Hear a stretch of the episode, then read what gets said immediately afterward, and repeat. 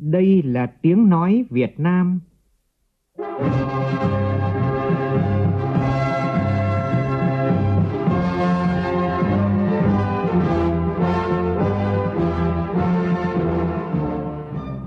là tiếng nói Việt Nam, phát thanh từ Hà Nội, thủ đô nước Cộng hòa xã hội chủ nghĩa Việt Nam.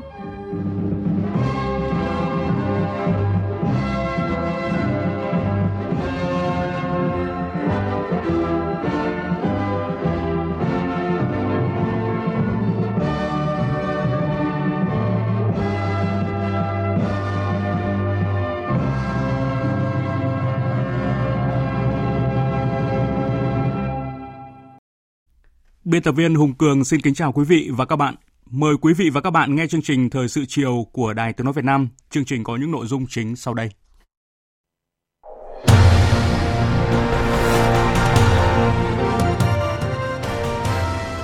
Tổng Bí thư Nguyễn Phú Trọng, trưởng ban chỉ đạo Trung ương về phòng chống tham nhũng tiêu cực,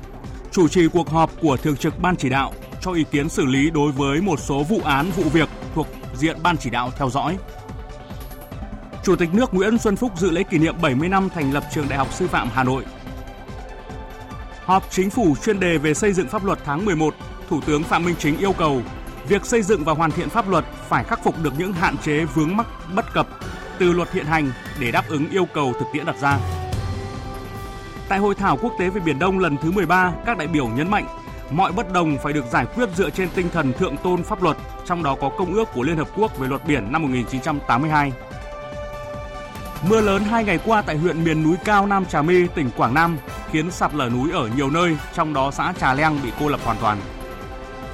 Trong phần tin quốc tế, Liên Hợp Quốc cảnh báo Afghanistan đang bên bờ vực của cuộc khủng hoảng nhân đạo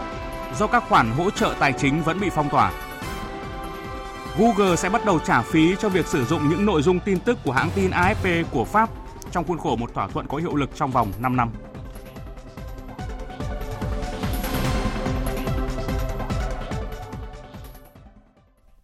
Bây giờ là nội dung chi tiết. Thưa quý vị và các bạn, sáng nay tại trụ sở Trung ương Đảng, Tổng Bí thư Nguyễn Phú Trọng, trưởng ban chỉ đạo Trung ương về phòng chống tham nhũng tiêu cực, chủ trì cuộc họp thường trực ban chỉ đạo để thảo luận cho ý kiến chỉ đạo xử lý đối với một số vụ án vụ việc thuộc diện ban chỉ đạo theo dõi chỉ đạo,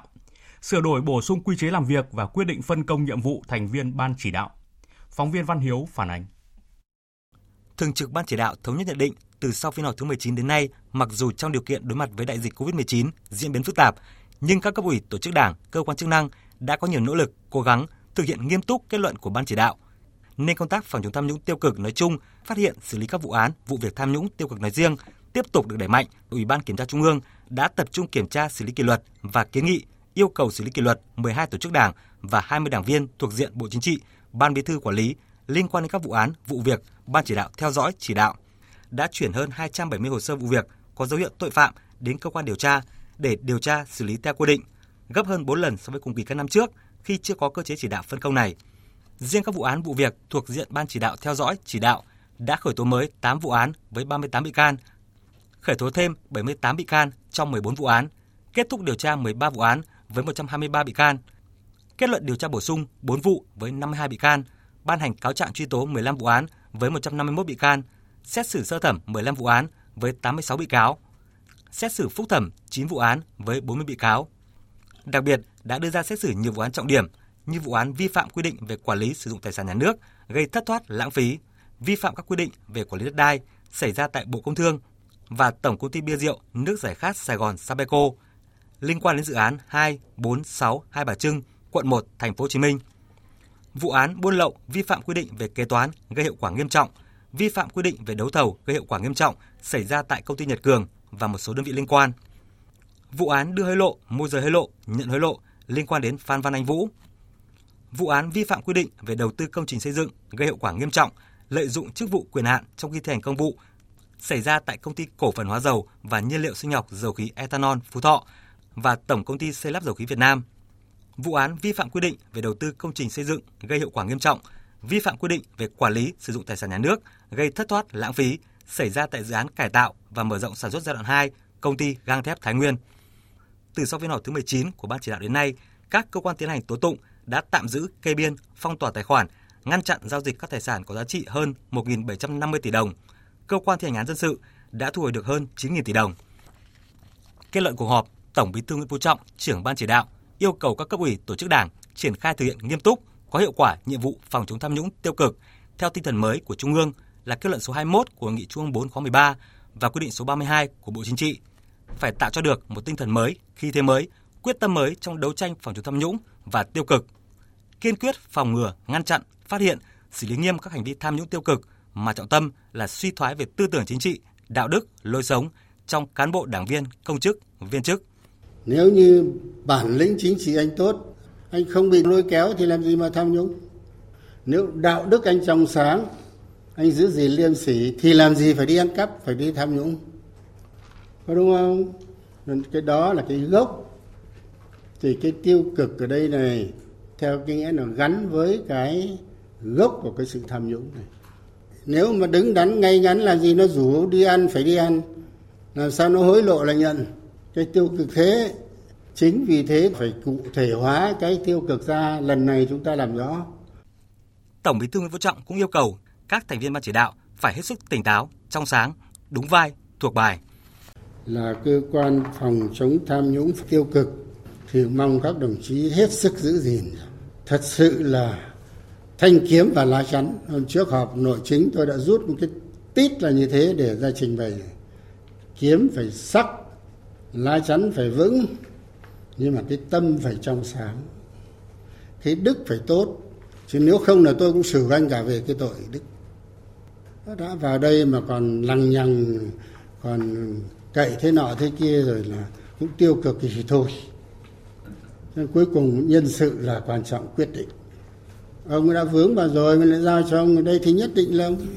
Thứ hai lại quan hệ lằng nhằng với chỗ nọ chỗ kia. Phải hết sức tỉnh táo, giữ mình cho trong sạch.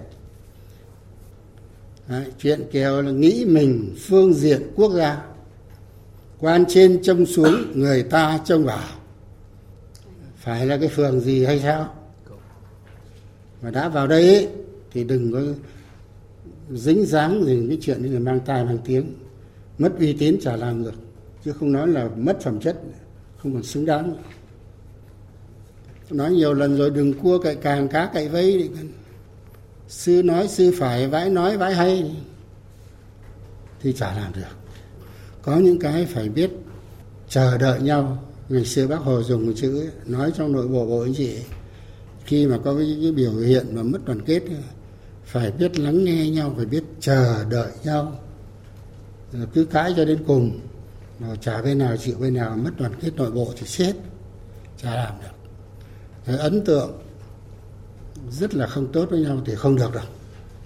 Là cái ban chỉ đạo của chúng ta phải mẫu mực thì mới có thể đi làm được người khác. Trên tinh thần đó, tổng bí thư nguyễn phú trọng đề nghị tập trung tháo gỡ khó khăn, vướng mắc, đẩy mạnh điều tra, truy tố, xét xử các vụ án, xử lý các vụ việc thuộc diện ban chỉ đạo theo dõi, chỉ đạo, phấn đấu hoàn thành nhiệm vụ năm nay theo đúng kế hoạch của ban chỉ đạo.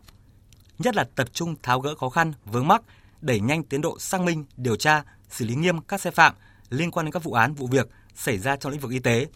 các vụ án vụ việc vi phạm quy định quản lý đất đai, quản lý sử dụng tài sản nhà nước xảy ra tại Bình Dương, Khánh Hòa, Thành phố Hồ Chí Minh. Vụ án đưa hối lộ, nhận hối lộ, buôn lậu sản xuất, buôn bán hàng giả xảy ra tại Đồng Nai và một số tỉnh thành phố. Vụ án xảy ra tại một số đơn vị thuộc Bộ Tư lệnh Cảnh sát biển, Bộ đội biên phòng. Khẩn trương đưa ra xét xử sơ thẩm các vụ án trọng điểm, các vụ án vi phạm quy định về đầu tư công trình xây dựng gây hậu quả nghiêm trọng xảy ra tại dự án đường cao tốc Đà Nẵng – Quảng Ngãi. Vụ án vi phạm quy định về đấu thầu gây hiệu quả nghiêm trọng xảy ra tại Sở Kế hoạch và Đầu tư thành phố Hà Nội. Vụ án vi phạm quy định về quản lý sử dụng tài sản nhà nước gây thất thoát lãng phí, tham mô tài sản, thiếu trách nhiệm gây hiệu quả nghiêm trọng xảy ra tại Tổng công ty Nông nghiệp Sài Gòn. Tại cuộc họp, Thường trực Ban chỉ đạo thống nhất đưa việc xử lý hành vi tiêu cực của cán bộ, đảng viên liên quan đến các vụ án, vụ việc vào diện Ban chỉ đạo theo dõi, chỉ đạo như việc xử lý cán bộ đảng viên tiêu cực liên quan đến vụ án buôn lậu, vụ án vận chuyển trái phép tiền tệ, hàng hóa qua biên giới và vụ án đánh bạc, tổ chức đánh bạc xảy ra tại An Giang. Việc xử lý cán bộ đảng viên tiêu cực trong vụ án thi tuyển công chức tại tỉnh Phú Yên. Việc xử lý cán bộ đảng viên tiêu cực trong việc giảm thời hạn chấp hành hình phạt tù đối với Phan Xảo Nam. Đồng thời, Thường trực Ban chỉ đạo cũng cho ý kiến để hoàn thiện dự thảo quy chế làm việc của Ban chỉ đạo, sửa đổi, bổ sung và quyết định phân công nhiệm vụ các thành viên ban chỉ đạo sửa đổi, bổ sung. Sáng nay tại Hà Nội, Chủ tịch nước Nguyễn Xuân Phúc dự lễ kỷ niệm 70 năm thành lập Trường Đại học Sư phạm Hà Nội và đón nhận huân chương lao động hạng nhất lần thứ hai. Phát biểu tại buổi lễ, Chủ tịch nước nêu rõ, hệ thống các trường sư phạm nói chung, Trường Đại học Sư phạm Hà Nội nói riêng có vị trí rất quan trọng trong công tác đào tạo nguồn nhân lực chất lượng cao để đi đào tạo các thế hệ tương lai của đất nước. Đất nước có nhiều trò giỏi khi có nhiều thầy giỏi. Do đó, người thầy cần đi tiên phong thực hiện khát vọng vươn lên, truyền cảm hứng cho học sinh để họ vươn lên học tập tốt, rèn luyện tốt. Phóng viên Vũ Dũng phản ánh. Thay mặt lãnh đạo Đảng, Nhà nước, Chủ tịch nước Nguyễn Xuân Phúc nồng nhiệt chúc mừng các thế hệ cán bộ, thầy giáo, cô giáo, công nhân viên, học viên, sinh viên, học sinh Trường Đại học Sư phạm Hà Nội về những thành tích đạt được 70 năm qua. Khẳng định Đảng, Nhà nước luôn xác định giáo dục và đào tạo, khoa học công nghệ là quốc sách hàng đầu. Chủ tịch nước Nguyễn Xuân Phúc nêu rõ, Trường Đại học Sư phạm Hà Nội đã được nhà nước xác định là một trong hai trường đại học sư phạm trọng điểm của cả nước. Như lời của nhà sư phạm Nga Ushinsky đã nói, sự gương mẫu của người thầy là tia sáng mặt trời thuận lợi nhất đối với sự phát triển tâm hồn non trẻ mà không có gì thay thế được. Đây cũng là một nhiệm vụ then chốt lâu dài và chiến lược. Chúng ta sẽ có nhiều trò giỏi khi có nhiều thầy giỏi. Người thầy cần đi tiên phong thực hiện khát vọng vươn lên, truyền cảm hứng cho học sinh để họ vươn lên học tập tốt, rèn luyện tốt, thực hiện lời dạy của Bác Hồ. Non sông Việt Nam có trở nên tươi đẹp hay không? Dân tộc Việt Nam có bước tới đài vinh quang để sánh vai với cường quốc Nam Châu được hay không? Chính là nhờ một phần lớn ở công học tập của các em. Nhắc lại câu danh ngôn, khi trường học phát triển, mọi thứ đều phát triển. Chủ tịch nước đề nghị trường đại học sư phạm tập trung hoàn chỉnh cả về mô hình và cơ chế hoạt động, tiếp tục khẳng định vị thế một trường trọng điểm quốc gia, đổi mới toàn diện về phương pháp và nội dung đào tạo đáp ứng yêu cầu mới hiện nay. Trường cần đóng vai trò dẫn dắt trong công tác bồi dưỡng đội ngũ giáo viên và cán bộ quản lý cơ sở giáo dục phổ thông để đáp ứng yêu cầu đổi mới giáo dục phổ thông theo tinh thần nghị quyết số 29 của Trung ương. Gần gũi hơn với bối cảnh thực tế của giáo dục phổ thông nước nhà để tiếp tục đổi mới mô hình và chương trình đào tạo theo hướng tăng cường năng lực nghề nghiệp cho sinh viên bên cạnh chuyên môn vững vàng. Sinh viên tốt nghiệp từ trường Đại học Sư phạm Hà Nội phải là những người vừa hồng vừa chuyên, giỏi chuyên môn, giỏi kỹ năng giáo dục và phẩm chất cao quý của người thầy. Yêu nước, yêu nghề, yêu trẻ, sáng tạo và cống hiến cho công việc, cho cộng đồng trong môi trường hội nhập quốc tế.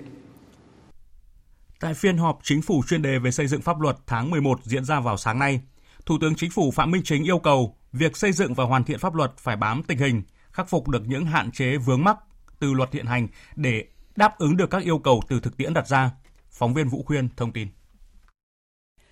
bàn về 6 dự án luật, luật giá sửa đổi, luật bảo hiểm y tế sửa đổi, luật bảo hiểm xã hội sửa đổi, luật phòng chống rửa tiền sửa đổi, luật giao dịch điện tử sửa đổi, luật lưu trữ sửa đổi, các thành viên chính phủ đã thống nhất về sự cần thiết mục tiêu quan điểm sửa đổi. Bên cạnh đó, các đại biểu cũng chỉ ra những hạn chế mà dự án cần tiếp thu sửa đổi. Tại phiên họp, Thủ tướng Chính phủ Phạm Minh Chính yêu cầu các thành viên chính phủ, thủ trưởng các bộ ngành cơ quan trực thuộc chính phủ thảo luận theo nguyên tắc việc xây dựng pháp luật phải căn cứ luật ban hành văn bản quy phạm pháp luật và căn cứ thực tiễn trên tinh thần phân cấp phân quyền, trong đó chính phủ và các bộ chịu trách nhiệm quản lý nhà nước, xây dựng chiến lược, quy hoạch, cơ chế chính sách, phân bổ nguồn lực và tăng cường giám sát kiểm tra, Thủ tướng yêu cầu cần nâng cao chất lượng xây dựng thể chế, phải đặt người dân là chủ thể trong quá trình xây dựng pháp luật, người dân phải được tham gia ý kiến trong quá trình xây dựng luật. Song song với việc nâng cao cái chất lượng xây dựng thể chế là nâng cao cái chất lượng tổ chức thực hiện pháp luật, thực thi pháp luật và đặc biệt là cái tuyên truyền phổ biến pháp luật cho đến người dân. Chúng ta xác định người dân, doanh nghiệp là chủ thể, là trung tâm. Thì mọi cái chính sách phải hướng đến người dân, hướng đến cái chủ thể này, hướng đến doanh nghiệp để tháo gỡ khó khăn cho họ. Họ là chủ thể thì họ phải được tham gia và đánh giá tác động đến các cái đối tượng mà bị điều chỉnh. Và hiện cái quan điểm của đảng, con người là vừa là trung tâm, vừa là chủ thể, vừa là mục tiêu, vừa là động lực của sự phát triển. Thì quán triệt cái tinh thần này trong cái việc hoàn thiện thể chế. Thủ tướng nhấn mạnh phải tăng cường phân cấp phân quyền trong quá trình hoàn chỉnh pháp luật khi mà thiết kế trong cái cái hoàn chỉnh pháp luật này là tăng cường cái phân cấp phân quyền và tăng cường cái giám sát kiểm tra và đi đôi với nó là cá thể hóa trách nhiệm. Nhưng mà lại cũng phải đồng thời là phân bổ nguồn lực một cách nó công khai minh bạch và nâng cao cái chất lượng nguồn nhân lực thì chúng ta mới phân quyền, phân cấp nó có tác dụng được. Thủ tướng đề nghị các bộ trưởng, thành viên chính phủ, trưởng ngành, các đơn vị trực thuộc chính phủ đầu tư công sức, trí tuệ vào lãnh đạo chỉ đạo việc xây dựng và hoàn thiện thể chế pháp luật, đem lại hiệu quả, đảm bảo yêu cầu mục tiêu đã đề ra. Nhân dịp kỷ niệm lần thứ 103 Quốc khánh Cộng hòa Latvia 18 tháng 11 năm 1918, 18 tháng 11 năm 2021, ngày hôm nay Chủ tịch nước Nguyễn Xuân Phúc đã gửi điện mừng tới Tổng thống Latvia Egilevich Thủ tướng Chính phủ Phạm Minh Chính đã gửi điện mừng tới Thủ tướng Latvia Atas Krisianit Karin. Chủ tịch Quốc hội Vương Đình Huệ gửi điện mừng tới Chủ tịch Quốc hội Cộng hòa Latvia Inara Munie. Cùng ngày, Bộ trưởng Ngoại giao Bùi Thanh Sơn đã gửi điện mừng tới Bộ trưởng Ngoại giao Latvia Edgar Rinkevich. Chiều nay tại trụ sở Bộ Quốc phòng, Đại tướng Phan Văn Giang, Ủy viên Bộ Chính trị, Bộ trưởng Bộ Quốc phòng tiếp ngài Nikonde Balakun, Đại sứ đặc mệnh toàn quyền Vương quốc Thái Lan tại Việt Nam. Tại buổi tiếp, Đại tướng Phan Văn Giang khẳng định, thời gian qua, quan hệ hợp tác quốc phòng giữa hai nước tiếp tục được duy trì và củng cố, đem lại hiệu quả thiết thực, tập trung vào các lĩnh vực trao đổi đoàn, nhất là đoàn cấp cao, duy trì hiệu quả các cơ chế hợp tác như đối thoại chính sách quốc phòng, nhóm làm việc chung về hợp tác quân sự quốc phòng, tham vấn hải quân song phương, nhóm làm việc chung không quân, hợp tác giữa các quân binh chủng, trao đổi giữa các cơ quan nghiên cứu chiến lược, đồng thời bày tỏ mong muốn ngài đại sứ trên cương vị của mình tiếp tục quan tâm thúc đẩy quan hệ hai nước, trong đó có hợp tác quốc phòng, qua đó góp phần làm sâu sắc hơn nội hàm của quan hệ đối tác chiến lược tăng cường giữa Việt Nam và Thái Lan vì lợi ích của hai nước và khu vực. Hôm nay, Ban tuyên giáo Trung ương Đảng Cộng sản Việt Nam đã hội đàm trực tuyến với Ban tư tưởng Trung ương Đảng Cộng sản Cuba. Đồng chí Nguyễn Trọng Nghĩa, Bí thư Trung ương Đảng, trưởng Ban tuyên giáo Trung ương chủ trì phía Ban tuyên giáo Trung ương Đảng Cộng sản Việt Nam – đồng chí Rogelio Polanco, Bí thư Trung ương Đảng, trưởng ban tư tưởng Trung ương Đảng Cộng sản Cuba, chủ trì phía Ban tư tưởng Trung ương Đảng Cộng sản Cuba. Mục đích của hội đàm nhằm tăng cường và thắt chặt hơn nữa quan hệ hợp tác giữa hai đảng, hai nước,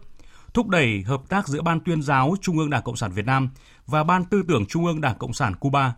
trao đổi kinh nghiệm về công tác tư tưởng và xây dựng đảng trong bối cảnh cách mạng khoa học và công nghệ. Chương trình Thời sự chiều tiếp tục với những tin quan trọng khác – Ngày hôm nay, đoàn công tác của Quốc hội do Ủy viên Bộ Chính trị, Phó Chủ tịch Thường trực Quốc hội Trần Thanh Mẫn làm trưởng đoàn, làm việc với hai tỉnh là Bạc Liêu và Sóc Trăng về kết quả thực hiện nghị quyết số 30 kỳ họp thứ nhất Quốc hội khóa 15 và nghị quyết số 128 của Chính phủ ban hành quy định tạm thời thích ứng an toàn, linh hoạt, kiểm soát hiệu quả dịch COVID-19. Ông Trần Thanh Mẫn ghi nhận và đánh giá cao sự nỗ lực tích cực của lãnh đạo các ngành các cấp hai tỉnh Bạc Liêu và Sóc Trăng trong thời gian qua đồng thời đề nghị trước mắt hai tỉnh cần ra soát, bổ sung, đánh giá toàn diện khách quan công tác phòng chống dịch COVID-19, quan tâm đầu tư nâng cao năng lực hệ thống y tế, đặc biệt là y tế cơ sở, y tế dự phòng,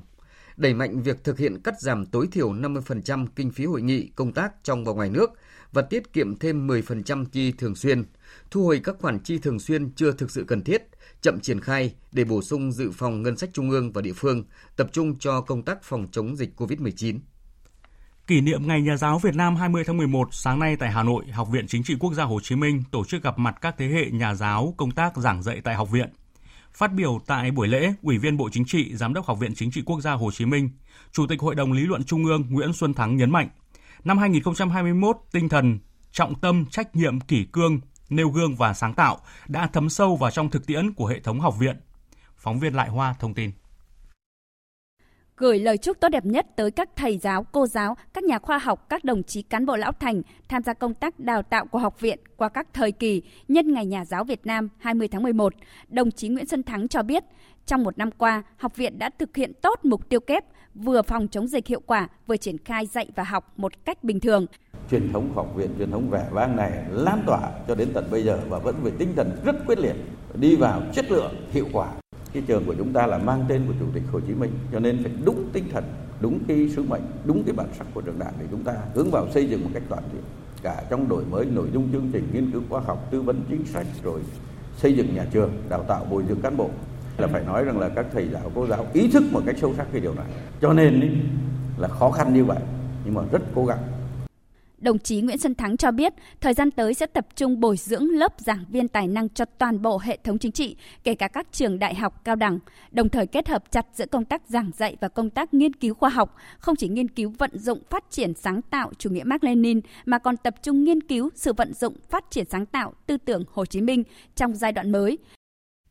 cũng hướng tới kỷ niệm Ngày Nhà giáo Việt Nam, chiều nay, tại Phủ Chủ tịch, Phó Chủ tịch nước Võ Thị Ánh Xuân gặp mặt đoàn đại biểu các thầy cô giáo tiêu biểu nhân dịp về dự chương trình Chia sẻ cùng thầy cô năm 2021. Phóng viên Việt Cường thông tin. Sau 2 tháng kể từ khi phát động chương trình, ban tổ chức đã nhận được giới thiệu của 116 gương thầy cô giáo từ các tỉnh, thành phố và các tổ chức giới thiệu. Hội đồng xét chọn đã lựa chọn được 50 gương giáo viên tiêu biểu đến từ 48 tỉnh, thành phố để tuyên dương. Cô giáo Lương Thị Tuyết, trường phổ thông dân tộc bán chú, trung học cơ sở Thắng Bố, huyện Yên Minh, tỉnh Hà Giang chia sẻ. Ngôi trường mà cháu đang công tác thuộc xã vùng 3 biên giới, nơi có điều kiện kinh tế xã hội đặc biệt khó khăn của tỉnh Hà Giang. Trong thời gian qua, cháu cùng với các đồng nghiệp đã luôn soạn những bài giáo án, những bài tập phối hợp với ban chấp hành đoàn xã đến từng gia đình các em học sinh để giao bài tập cho các em. Đồng thời, thường xuyên trao đổi và nắm bắt thông tin thông qua các bác trưởng thôn xóm của các bạn để hiểu được khó khăn của các em và có mặt kịp thời giúp đỡ có hiệu quả nhất. Phát biểu tại buổi gặp mặt, Phó Chủ tịch nước Võ Thị Ánh Xuân gửi lời chúc mừng tới toàn thể các thầy cô giáo, cán bộ quản lý giáo dục trong cả nước nói chung và các thầy cô giáo tham dự chương trình lời chúc mừng tốt đẹp nhất nhân dịp kỷ niệm Ngày Nhà giáo Việt Nam 20 tháng 11. Phó Chủ tịch nước đề nghị ngành giáo dục tiếp tục triển khai thực hiện tốt các chủ trương chính sách của Đảng, Nhà nước về đổi mới căn bản, toàn diện giáo dục và đào tạo, nâng cao chất lượng nguồn nhân lực trong điều kiện mới, thích ứng an toàn với dịch bệnh. Các thầy cô giáo cũng như ngành giáo dục chúng ta tiếp tục nhận thức một cách đầy đủ và sâu sắc về vai trò, về vị trí của ngành giáo dục, của nhiệm vụ đào tạo nguồn nhân lực cho đất nước, kể cả trước mắt và tương lai. Để từ đó là chúng ta nêu cao tinh thần trách nhiệm và niềm tự hào đối với nhiệm vụ, đối với nghề nghiệp của mình. Sáng nay, ông Trần Tuấn Anh, Ủy viên Bộ Chính trị, trưởng Ban Kinh tế Trung ương cùng đoàn đại biểu Quốc hội tỉnh Khánh Hòa tiếp xúc cử tri báo cáo kết quả kỳ họp thứ hai Quốc hội khóa 15 theo hình thức trực tiếp kết hợp trực tuyến. Tin của phóng viên Thái Bình thường trú tại miền Trung.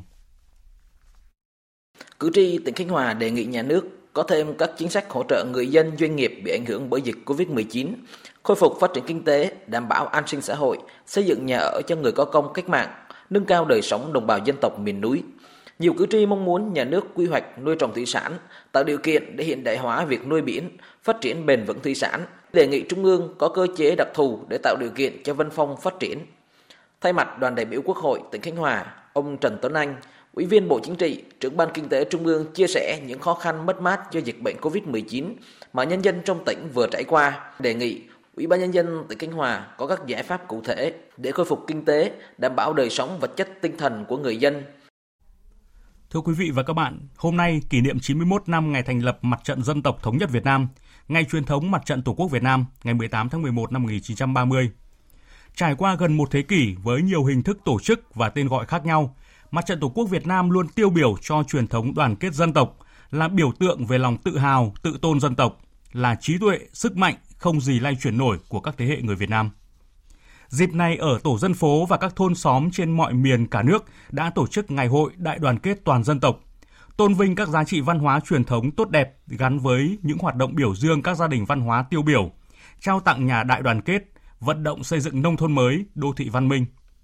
Năm nay, trong bối cảnh tình hình dịch bệnh, Ngày hội đại đoàn kết toàn dân tộc được tổ chức với nhiều hình thức phù hợp với từng mô hình phòng chống dịch. Và đây cũng là dịp để bà con trong khu dân cư cùng bàn luận thêm về những giải pháp cùng chung sức đồng lòng phòng chống dịch bệnh. Và để hiểu rõ hơn về tổ chức Ngày hội Đại đoàn kết toàn dân tộc, phóng viên Lại Hoa phỏng vấn Bí thư Trung ương Đảng, Chủ tịch Ủy ban Trung ương Mặt trận Tổ quốc Việt Nam Đỗ Văn Chiến về nội dung này. À, thưa ông Đỗ Văn Chiến, năm nay thì ngày hội đại đoàn kết được diễn ra trong bối cảnh tình hình dịch bệnh COVID-19 đang diễn biến rất phức tạp. À, vậy những cách thức nào mà ngày hội đã được tổ chức ở trong năm nay? Năm nay có một điều đặc biệt, ngày hội đại đoàn kết toàn dân tộc. Bà con trong cái khu dân cư đó bàn bạc với nhau thêm về những cái giải pháp chung sức để phòng chống dịch bệnh, đề cao cảnh giác, không lơ là chủ quan nhưng mà cũng không hoang mang hốt hoảng à, để làm sao mà thực hiện được chủ trương chung của đảng nước vừa kiểm soát dịch bệnh, bảo vệ sức khỏe của nhân dân, vừa khôi phục phát triển kinh tế xã hội mà thực hiện cái mục tiêu kép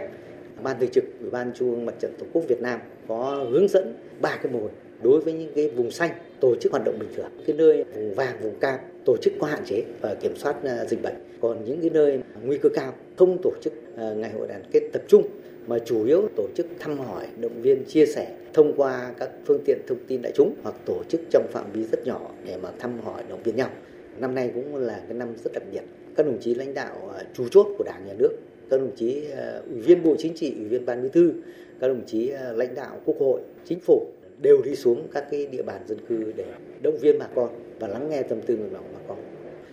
À, thưa ông, trong gần 2 năm qua thì đã có rất nhiều hoạt động tương thân tương ái hay là quyên góp ủng hộ đã được mặt trận à, phát động. À, từ việc huy động sức mạnh đại đoàn kết dân tộc này thì những kết quả mà chúng ta đạt được là gì? À, thưa ông. Tinh thần đại đoàn kết dân tộc sẽ giúp cho đất nước ta vượt qua mọi khó khăn thử thách và cái thử thách vừa qua đối với đại dịch Covid-19 là một cái minh chứng rất là sinh động. Khi đại dịch Covid-19 bùng phát, nhất là lần thứ tư, hưởng ứng cái lời kêu gọi thiết tha của đồng chí Tổng Bí thư Nguyễn Phú Trọng thì toàn Đảng, toàn dân, toàn quân của ta đã đồng lòng chung sức phòng chống dịch bệnh, chống dịch như chống giặc. Ở góc độ nhân dân thì mặt trận Tổ quốc Việt Nam đã ra lời kêu gọi và phát huy cái truyền thống tốt đẹp của dân tộc Việt Nam, thương người như thể thương thân, bầu ơi thương lấy bí cùng trong khoảng một thời gian rất ngắn kết quả đạt được rất đáng trân trọng. Có hàng triệu túi quà đại đoàn kết túi quà an sinh hàng vạn tấn lương thực thực phẩm rồi hàng ngàn tấn trang thiết bị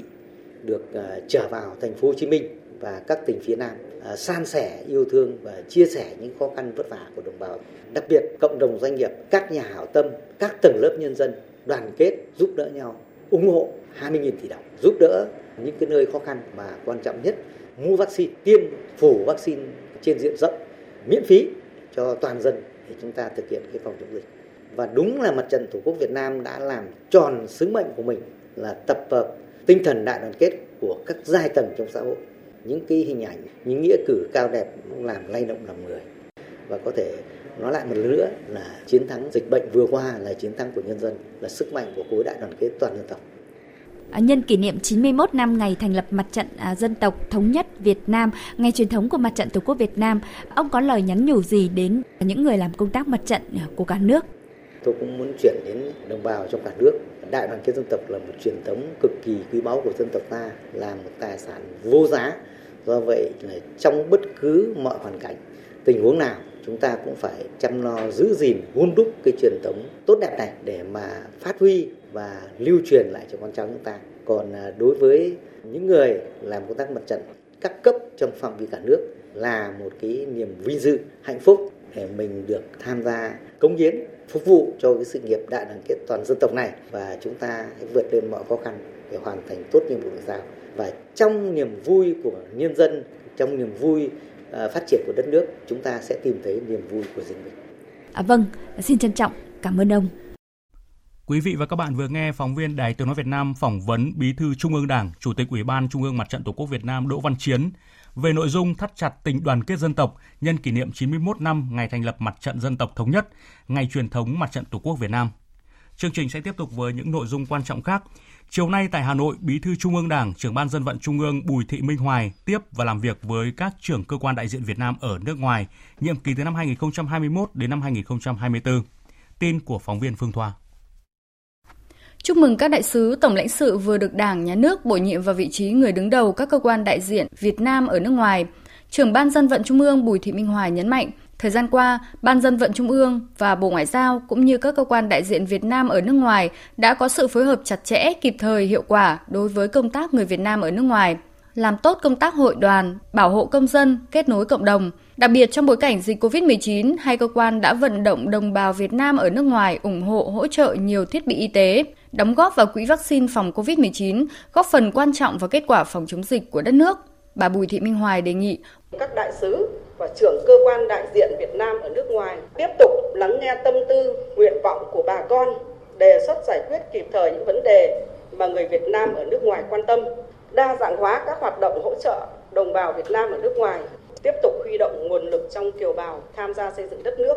cũng như vận động kiều bào đoàn kết chấp hành pháp luật, đóng góp vào sự phát triển của nước sở tại và qua đó thì khẳng định được hình ảnh vị thế của đất nước và con người Việt Nam trên trường quốc tế. Chiều nay tại buổi họp báo thường kỳ Bộ Ngoại giao diễn ra theo hình thức trực tuyến, chia sẻ thông tin về kế hoạch nối lại các chuyến bay thương mại quốc tế thông lệ và việc sử dụng hộ chiếu vaccine. Người phát ngôn Bộ Ngoại giao Lê Thị Thu Hằng cho biết, triển khai nghị quyết số 128 của Chính phủ ngày 11 tháng 10 vừa qua về thích ứng an toàn, linh hoạt, kiểm soát hiệu quả dịch COVID-19. Bộ Giao thông Vận tải đã báo cáo trình Thủ tướng Chính phủ kế hoạch nối lại các chuyến bay thông lệ quốc tế với các nước theo lộ trình từ nay cho đến quý 3 của năm 2022 nhằm tháo gỡ khó khăn cho các doanh nghiệp hàng không.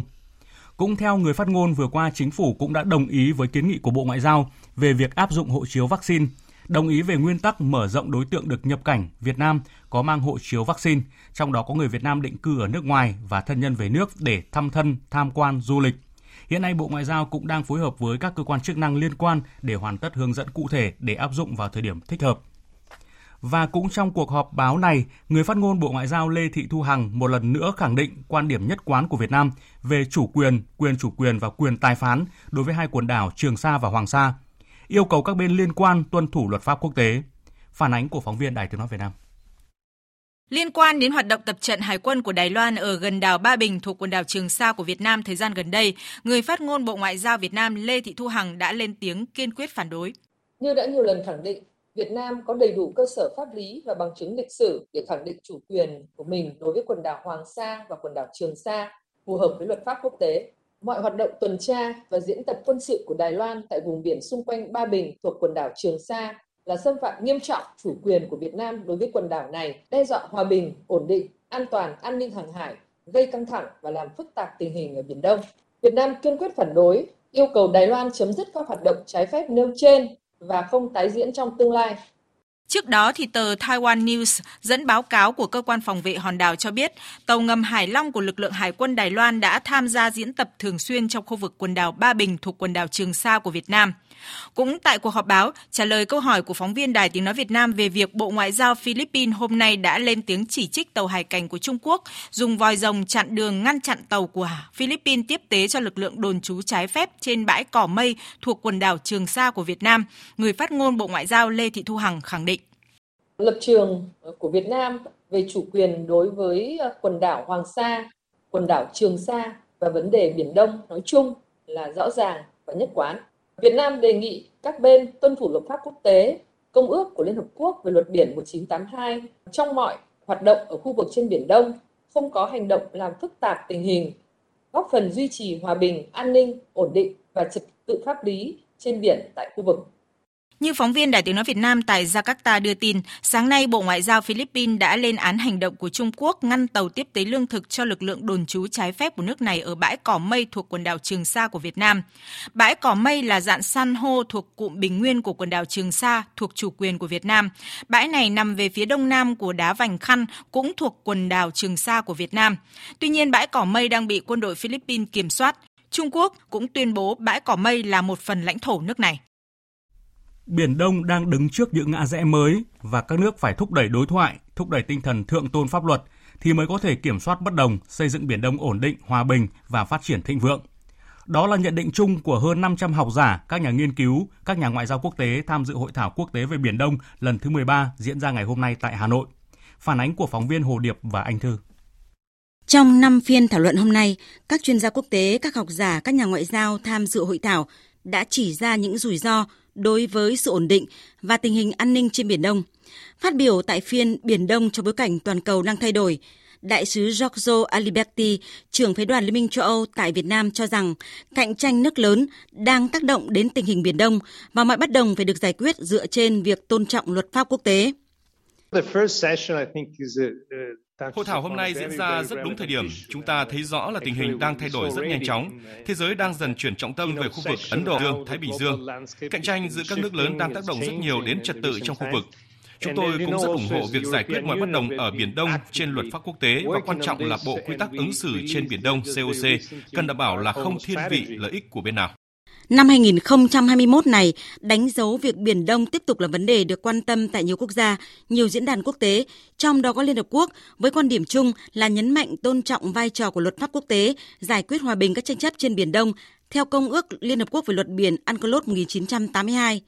Do đó, Phó Đô đốc Koda Koji, nguyên tư lệnh hạm đội lực lượng phòng vệ Nhật Bản cho rằng vấn đề Biển Đông không phải là chuyện riêng của các nước trong khu vực vì nó ảnh hưởng đến lợi ích của tất cả các quốc gia. Phó Đô đốc Koda nhấn mạnh vấn đề Biển Đông phải được giải quyết trên nguyên tắc đa phương. Ở một góc nhìn khác, nhà phân tích quốc phòng cao cấp Viện RAND Mỹ, ông Derek Grossman cho rằng các hành động của Trung Quốc tuyên bố chủ quyền phi lý tại Biển Đông đã tạo ra nhiều hệ lụy, ảnh hưởng đến uy tín và hình ảnh của họ ở khu vực. Hôm nay tôi muốn nói về nguyên nhân gây ra bất ổn trên Biển Đông, khiến các bên suy giảm lòng tin. Chúng ta đều biết rằng Trung Quốc đưa ra đường chín đoạn trái ngược với luật biển quốc tế UNCLOS. Các hành động của Trung Quốc tạo ra nhiều hệ lụy, ảnh hưởng đến uy tín và hình ảnh của họ tại khu vực, khiến cho nhiều cuộc đàm phán chưa thể thực hiện được. Và các nước thấy những gì Bắc Kinh làm đi ngược lại những cam kết của họ. Phát biểu tại hội thảo, Thứ trưởng Bộ Ngoại giao Phạm Quang Hiệu nhấn mạnh chủ trương của Việt Nam về vấn đề Biển Đông luôn rõ ràng và nhất quán. Việt Nam luôn kiên trì bảo vệ quyền, lợi ích chính đáng, hợp pháp của mình và cùng các bên giải quyết vấn đề Biển Đông bằng biện pháp hòa bình, phù hợp với luật pháp quốc tế, nhất là Công ước Liên Hợp Quốc về luật biển UNCLOS 1982. Việt Nam luôn hoan nghênh nỗ lực của các nước trong và ngoài khu vực, đóng góp cho hòa bình, ổn định và hợp tác ở Biển Đông – Tuy nhiên, tình hình Biển Đông đang ở ngã rẽ quan trọng. Điều này đòi hỏi các bên liên quan phải hết sức tỉnh táo, thu hẹp khoảng cách nhận thức, gia tăng tính minh bạch trong môi trường chiến lược khu vực, giảm thiểu thông tin xấu, qua đó củng cố lòng tin chiến lược và hợp tác, tăng cường trao đổi đối thoại giữa các quốc gia, nhất là các nước yêu sách để kiểm soát bất đồng.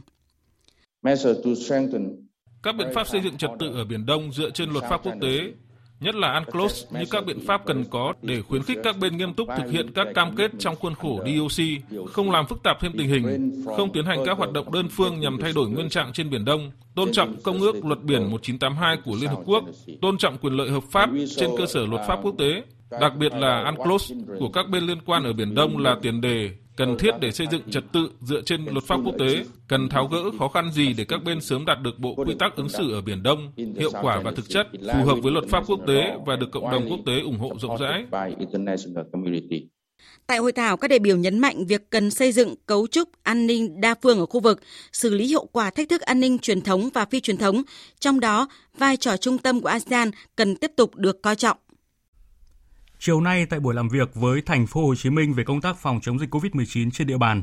Phó Thủ tướng Vũ Đức Đam lưu ý thành phố Hồ Chí Minh tiếp tục tăng cường tiêm vaccine cho người dân, trong đó cần đi từng ngõ, gõ từng nhà, ra từng người chưa tiêm vaccine để vận động tuyên truyền, làm sao càng nhiều người tiêm vaccine, giảm tỷ lệ bệnh nặng và tử vong. Tin của phóng viên Kim Dung.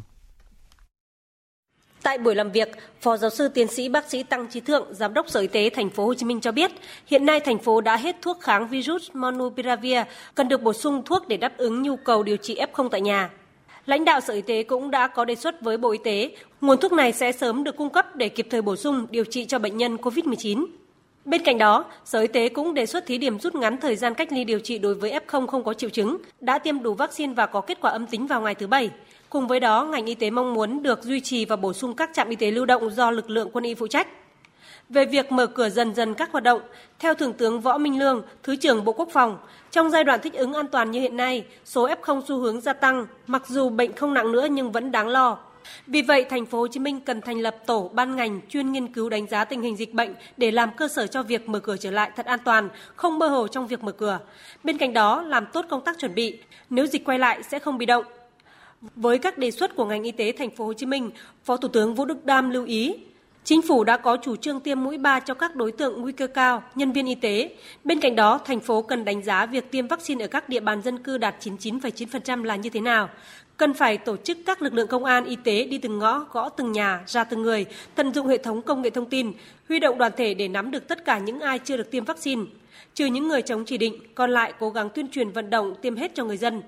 có sự phân công cho từng trạm y tế, tổ phản ứng nhanh, đội đặc nhiệm chống dịch, kết nối với mạng lưới thầy thuốc đồng hành để có danh sách từng người. Càng có thông tin cụ thể của những nhóm người chưa được tiêm vaccine thì sẽ giảm được tỷ lệ tử vong, tỷ lệ bệnh nặng. Về công tác xét nghiệm trong truy vết, xử lý ổ dịch, phát hiện người mắc COVID-19, Phó Thủ tướng cho rằng làm sao tổng thể cả người dân và doanh nghiệp không ai có động cơ giấu bệnh, phải tạo điều kiện cho người dân chủ động thông báo sớm về tình trạng bệnh của mình. Đặc biệt, Phó Thủ tướng Vũ Đức Đam lưu ý Hiện nay có loại kit lấy mẫu không cần đưa quá sâu vào trong mũi sẽ làm thay đổi căn bản suy nghĩ và hành động sợ test của người dân, nhất là khách du lịch. Thành phố cần đi đầu tìm hiểu các loại mới này để áp dụng.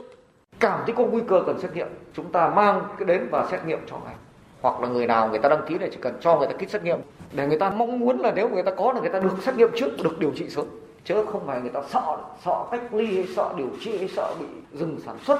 đến mức người ta giấu.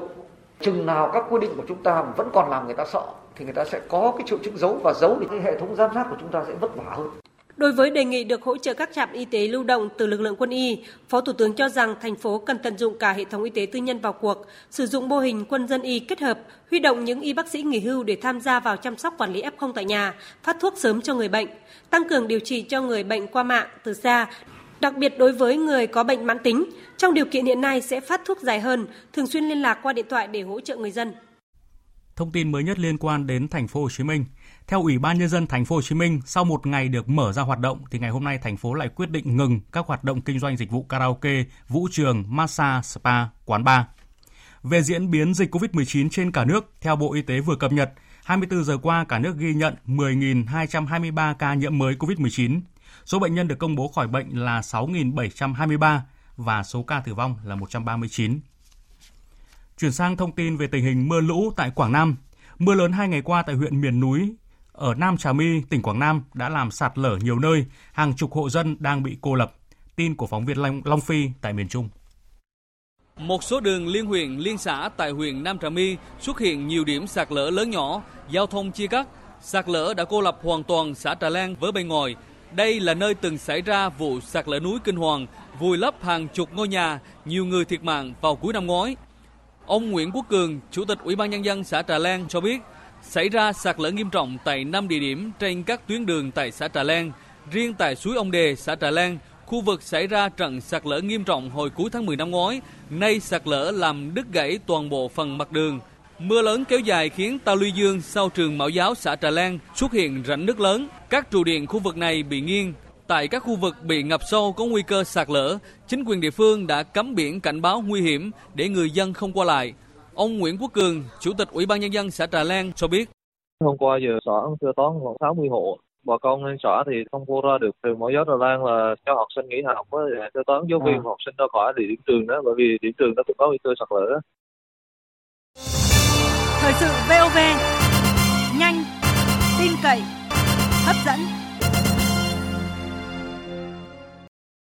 Chuyển sang phần tin thế giới, đặc phái viên Liên Hợp Quốc về Afghanistan Deborah Lyon vừa cảnh báo tổ chức khủng bố nhà nước Hồi giáo IS tự xưng đang bành trướng ở hầu khắp 34 tỉnh của Afghanistan thay vì một vài tỉnh như trước đây. Biên tập viên Đình Nam thông tin. Phát biểu tại Hội đồng Bảo an Liên Hợp Quốc, bà Deborah Lyon cho biết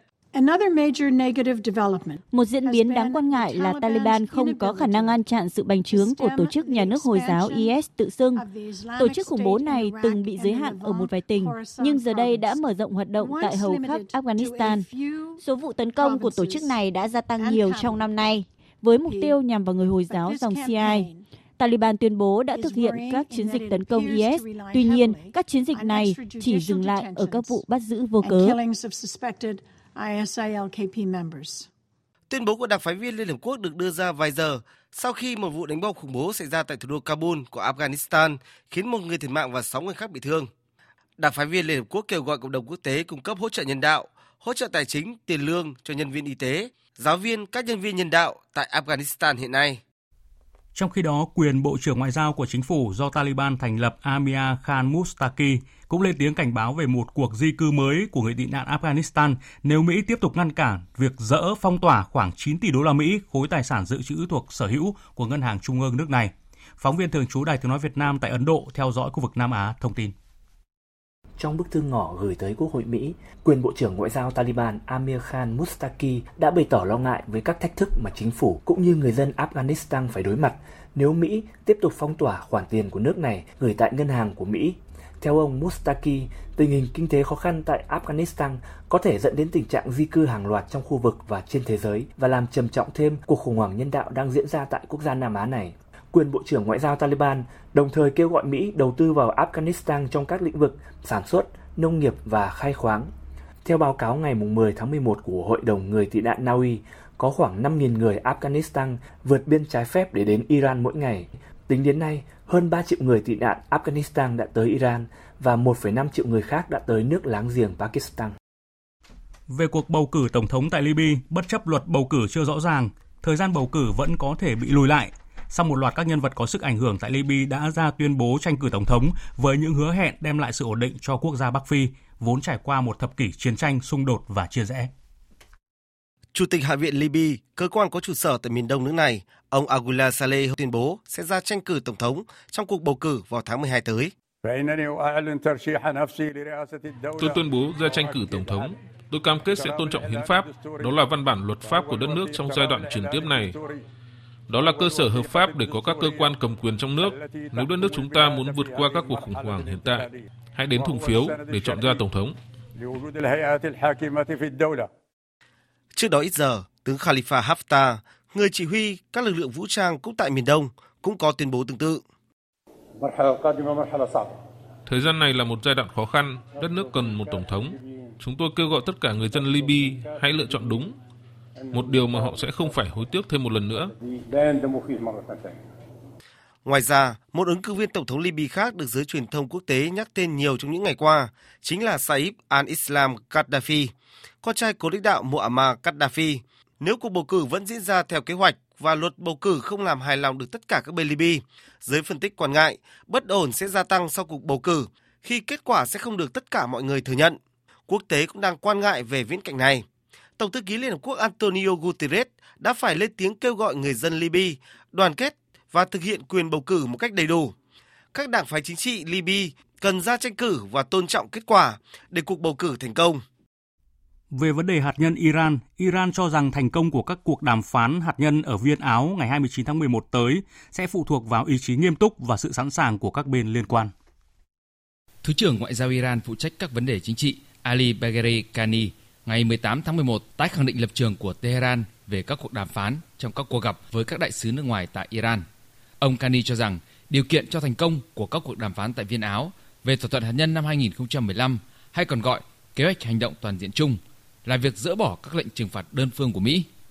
Trong một động thái liên quan, đại sứ kiêm nhiệm đại diện thường trực Iran tại Liên Hợp Quốc Thak Ravanchi cho biết Iran luôn tuân thủ kế hoạch hành động toàn diện chung nhưng Mỹ và ba nước châu Âu vẫn chưa thực hiện các cam kết của họ. Ông Ravanchi nói rằng Iran sẵn sàng thực hiện đầy đủ thỏa thuận nếu các bên khác thực hiện đầy đủ và hiệu quả các cam kết của mình, đồng thời có thể kiểm chứng việc đã loại bỏ tất cả các biện pháp trừng phạt và đảm bảo sẽ không vi phạm nghĩa vụ đã cam kết.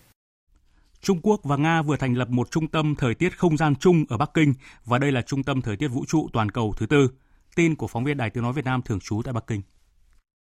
Đây là trung tâm toàn cầu đầu tiên được Tổ chức Hàng không Dân dụng Quốc tế phê duyệt trong lĩnh vực khí tượng hàng không dân dụng của Trung Quốc và là trung tâm thời tiết không gian toàn cầu thứ tư. Theo truyền thông Trung Quốc, động thái này có ý nghĩa tích cực đối với việc đẩy nhanh xây dựng nước này thành cường quốc về thời tiết và hàng không dân dụng. Theo thông cáo của Cục Khí tượng Trung Quốc, thời tiết không gian liên quan đến hoạt động của vệ tinh, an toàn hàng không và các hệ thống đường ống ở mặt đất. Vào cuối những năm 1990, Cục Khí tượng Trung Quốc đã bắt đầu thử nghiệm hoạt động thời tiết trong không gian. Đến nay, cơ quan này đã bước đầu thiết lập được khung cơ bản của hệ thống hoạt động thời tiết không gian cấp quốc gia, cũng như có thể đưa ra các dự báo ngắn, trung và dài hạn. Trung tâm Thời tiết Không gian Trung Trung Nga được thành lập trong bối cảnh Trung Quốc đang phát triển nhiều chương trình không gian và đã đưa các phi hành gia lên xây trạm vũ trụ trong năm nay. Hãng công nghệ khổng lồ Google sẽ bắt đầu trả phí cho việc sử dụng những nội dung tin tức của hãng tin AFP của Pháp trong khuôn khổ một thỏa thuận đối tác có hiệu lực trong vòng 5 năm. Thỏa thuận giữa Google và hãng AFP được công bố ngày hôm qua là một trong những thỏa thuận cấp phép lớn nhất được ký kết bởi một tập đoàn công nghệ lớn theo luật bản quyền mới của Pháp. Việt Nam đã chính thức được các nước thành viên của Tổ chức Giáo dục Khoa học và Văn hóa của Liên Hợp Quốc UNESCO bầu vào Hội đồng chấp hành, một trong những cơ quan điều hành quyền lực nhất của tổ chức trong phiên họp toàn thể ngày hôm qua tại trụ sở ở thủ đô Paris của Pháp. Phóng viên Quang Dũng, thường trú Đài tiếng nói Việt Nam tại Pháp, phản ánh. Tôi xin nhắc lại danh sách trúng cử theo thứ tự gồm Trung Quốc, Đảo Cúc, Ấn Độ, Nhật Bản, Philippines và Việt Nam. Với số phiếu nhận được là 163 trên tổng số 178 phiếu bầu, Việt Nam không chỉ trở thành một trong 6 quốc gia đại diện cho nhóm 4 châu Á Thái Bình Dương tham gia vào Hội đồng chấp hành UNESCO nhiệm kỳ mới, mà còn là một trong những nước giành số phiếu cao nhất trong đợt bầu cử này. Trả lời phỏng vấn Đài Tiếng nói Việt Nam ngay sau khi kết quả bầu cử được thông báo, Đại sứ đại diện thường trực Việt Nam bên cạnh tổ chức UNESCO Lê Thị Hồng Vân nhận định ở Việt Nam chúng ta cũng luôn được ờ, được ờ, UNESCO, được các thành viên đánh giá cao vì là một trong những nước mà ờ, gọi là triển khai hiệu quả nhất những cái chương trình hợp tác của UNESCO. Rồi là chúng ta cũng đã có rất nhiều những cái kinh nghiệm trong cái việc mà tham gia các cái cơ quan điều hành của UNESCO các cái nhiệm kỳ trước những cái kinh nghiệm đó thì nó sẽ là cái cơ sở rất tốt cho chúng ta để tiếp tục có những đóng góp uh, trong cái thời gian sắp tới để để nâng tầm uh, cái tham gia và đóng góp của Việt Nam đóng góp vào trong cái công việc chung của của UNESCO của cộng đồng quốc tế với kết quả bầu cử lần này, Việt Nam cũng sẽ lần thứ năm trở thành thành viên của Hội đồng chấp hành một trong hai cơ quan quyền lực quan trọng nhất của UNESCO. Tiếp theo chương trình như thường lệ là trang tin thể thao.